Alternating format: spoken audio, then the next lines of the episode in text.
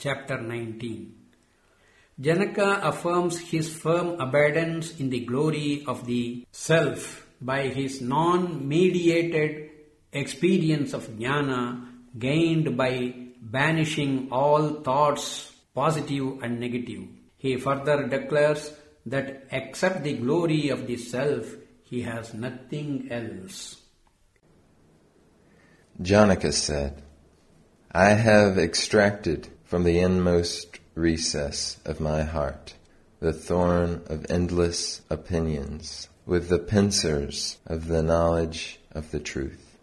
Where is Dharma? Where is Kama? Where is Artha? Where is discrimination? Where is duality? And where even is non-duality for me who abide in my own glory? Where is the past? Where is the future? Where even is the present? Where is space? And where is eternity for me who abide in my own glory? Where is self? And where is non-self? Where is good? And where is evil?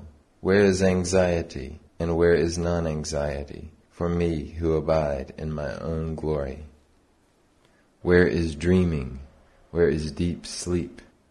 Where is wakefulness? Where is the fourth state, Turiya?